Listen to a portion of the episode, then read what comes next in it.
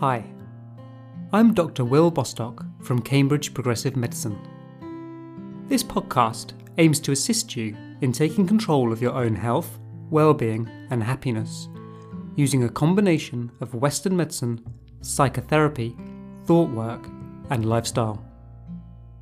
The podcasts are designed to be used in conjunction with working face to face with me, but I've made them freely available, and you're welcome to listen to them independently.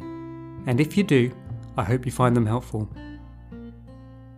If you would like to work directly with me, you can visit my website at www.cambridgeprogressivemedicine.com.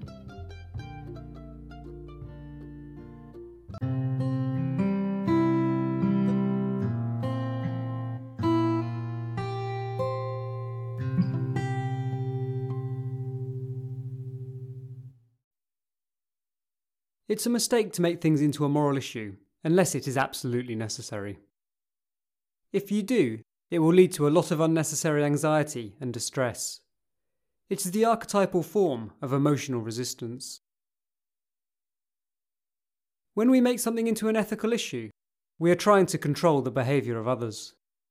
We want to impose our will onto theirs. In doing so, we place our own happiness and well being in the hands of other people. If they bend to our will and behave as we want, then we will be happy. If they refuse, we will be sad. This is a risky situation to put yourself in, because whilst you can control your own thoughts, feelings, and actions, you have no control over the thoughts, feelings, and behaviour of other people. You are therefore leaving your happiness to chance. You are transferring power over your well being to somebody else. Moralising is by and large an unhelpful thing to do, and puts your own happiness, as well as that of others, in serious jeopardy. When we turn an issue into a moral one, we inevitably create some misery in the world, either our own, when our demands are not met, or the other person's, when their will is curtailed. Humans hate to be told what to do. It is a fundamental part of human nature. It is the cause of the terrible twos. When children first start to realise that they have very limited power or freedom over the dominion of their parents, and they frickin' hate it. This results in constant temper tantrums and general screaming. As we grow older, we learn to be peaceful with giving up some of our freedom. But all of us have that terrible two year old lurking, surfacing if someone cuts into the queue in front of us tells us to move our car, or burgles our house.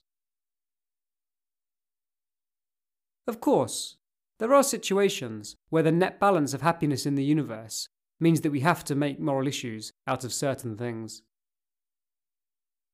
We must harness some control over the will of others and allow some curtailment of our own if we are going to lead fruitful social lives. This is the basis of the Ten Commandment type moral rules which are consistent across all civilizations. Don't steal, don't kill, etc., etc. They are the basis of the laws of our society and are basically there to ensure that we can more or less get along together. Without them, human existence would be pretty miserable. A society in which we were constantly stealing from and killing one another would not be that conducive to well being and happiness. However, most people probably everybody, to a greater or lesser degree, is guilty of moralising over issues that don't need to be ethical, to great detriment to themselves and everyone else.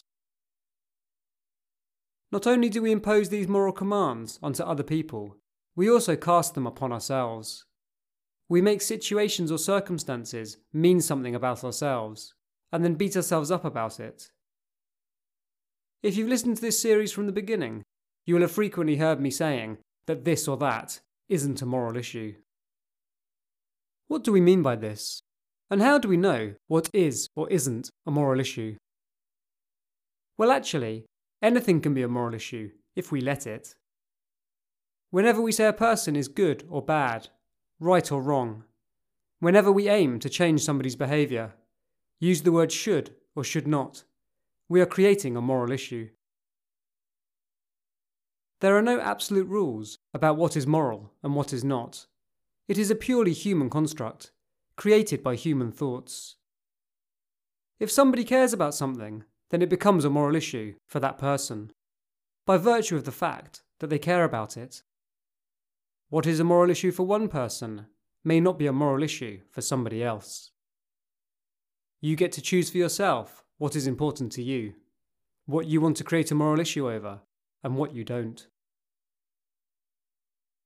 Although I don't believe there is a right or wrong answer to this, that in itself would be unnecessary moralising. There are certain times when it is generally helpful to personal happiness and to humanity at large to moralise, and certain situations when it is not. Mostly, it is not helpful. And my advice, for what it is worth, is to keep your moralising to an absolute minimum. In general, most of us overshoot by a mile, making moral issues far more often than is necessary or helpful. Let's try to demonstrate this principle with some examples. A good place to start is with personal preferences. Most things that we consider to be personal preferences are not moral issues, but people frequently make them into one. Taste in music, for example, is not a moral issue. People can like or dislike any kind of music, and we shouldn't judge. Some people, however, base part of their identity on musical taste. They will dislike or like others based on what type of music they enjoy. They are basically saying, if you listen to the same type of music as me, you're a good person, and I will like you and want to spend time with you. If not, you are bad, and I will treat you with hate. Alternatively, people may single out a particular genre, which they hate, saying, if you listen to pop, or country, or death metal, you're a bad person. This is not a moral issue, and if you are guilty of this thought process, it is probably not helping your spiritual growth, and is probably limiting your access to a happy life. This doesn't mean to say that you are not entitled to dislike or like music. It is fine to hate country music. The mistake is to, by extension, hate people who happen to enjoy country music. The mistake is judging other people based on their tastes and personal preferences. To do so implies that you think they should change their tastes to align with your own. You are trying to exercise your will over theirs. The result will be a net increase in misery in the world. You will be miserable because no matter what you think, there will continue to be people in the world who like country music and they will feel miserable because nobody likes to be hated. Probably they will hate you for your hate. Now, most of us have not switched on our self loathing yet, and are still sitting comfortably in quiet smugness. Our running commentaries in the background, congratulating us on how tolerant we are of all musical creeds. Of course, we are comfortable. Very strong musical moralising isn't that common. Most of us just don't really care that much. Also, what music other people are listening to doesn't really affect us.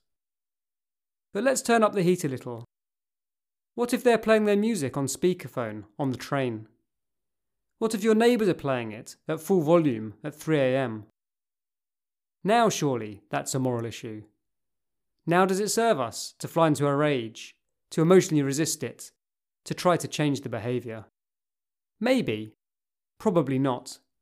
You might do better to get some earplugs. People moralise about all sorts of things. Different sports or hobbies. Walkers can't abide mountain bikers. Mountain bikers dislike motocross riders. Outdoor types believe their way of life is morally superior to sedentary ones, whilst pro gamers won't hesitate to teabag a Bambi.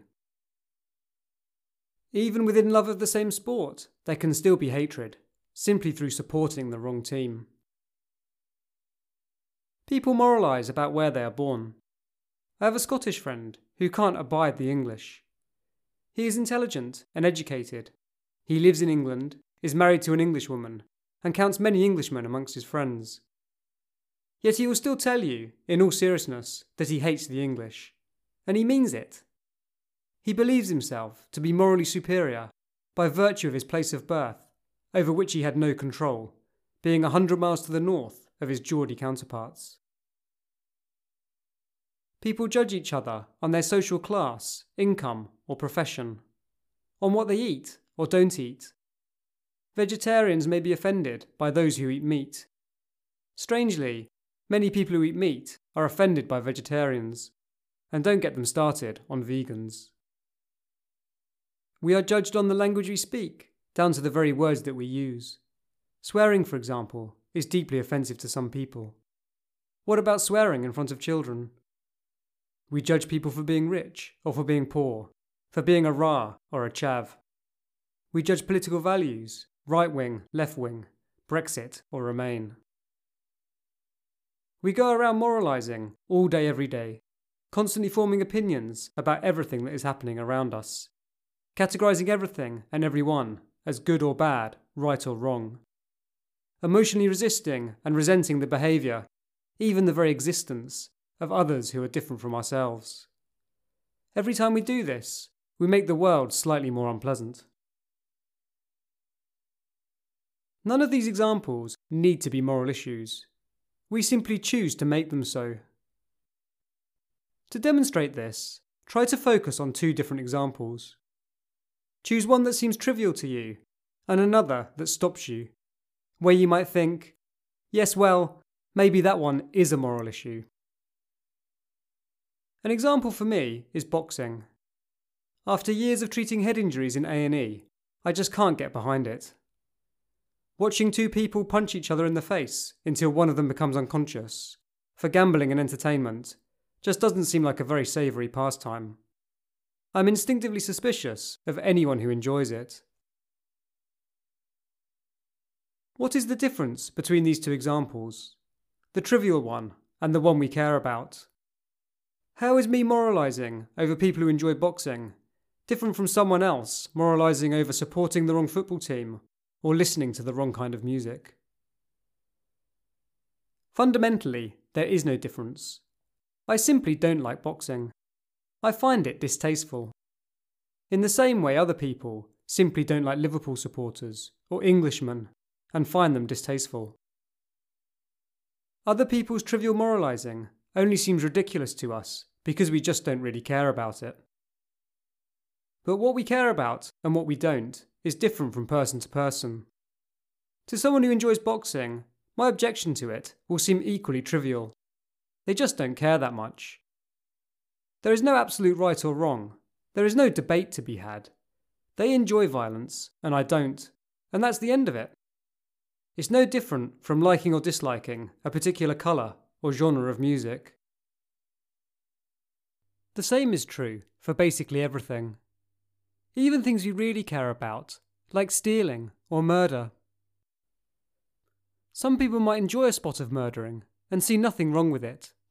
They are not wrong in this, they are just different from the prevailing view of our current society.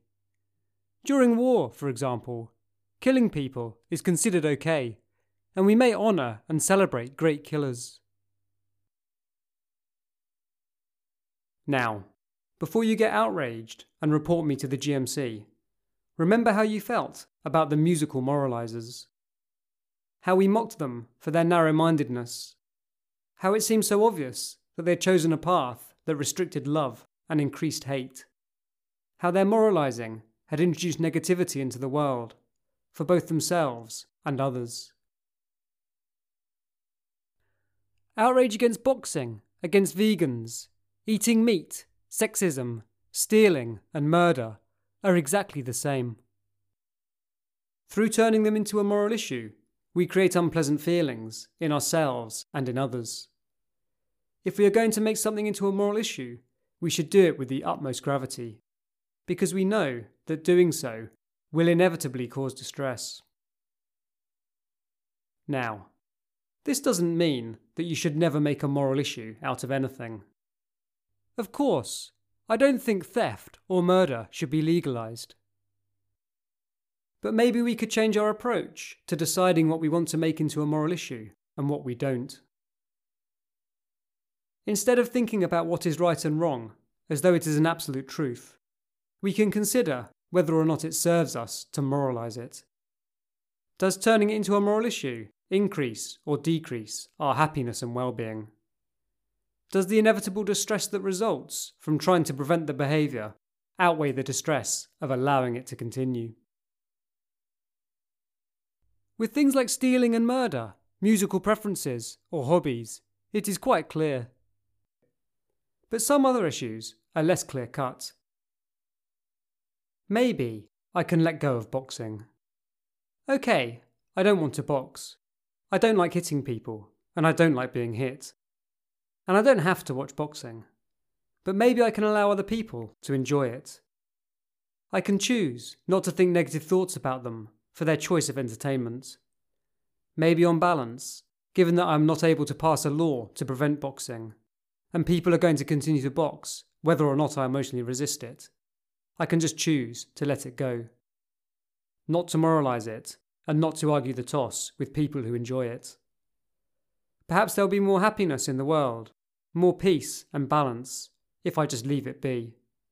If I choose to allow them their love of violence, just as I expect them to allow me my love of country music.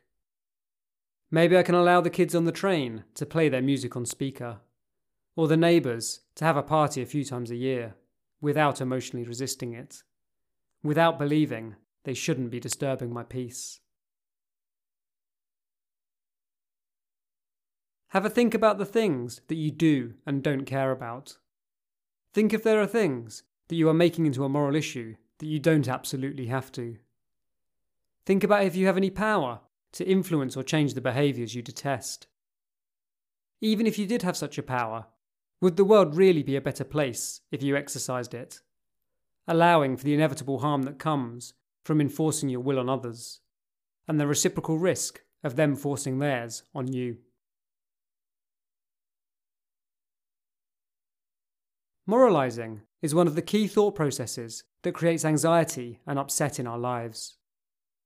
If we can keep it to an absolute minimum, we will increase our peace, balance, and happiness. All of us are guilty of moralising and judging all the time. We turn things into ethical issues when we really don't need to. Observe your own thought patterns and try to recognise your own prejudices and opinions. Catch yourself and ask yourself if that opinion is really serving you. Is it making your world a better or worse place? Since you know it is not true or absolute, ask yourself if you want to continue to believe it and hold on to it? Or does it serve you better to simply let it go? What is right and wrong, good and bad, is not true. It is just a personal taste or preference. We get to choose what we care about and what we want to turn into a moral issue. The less you moralise, the happier you will be. Let sleeping dogs lie, live and let live.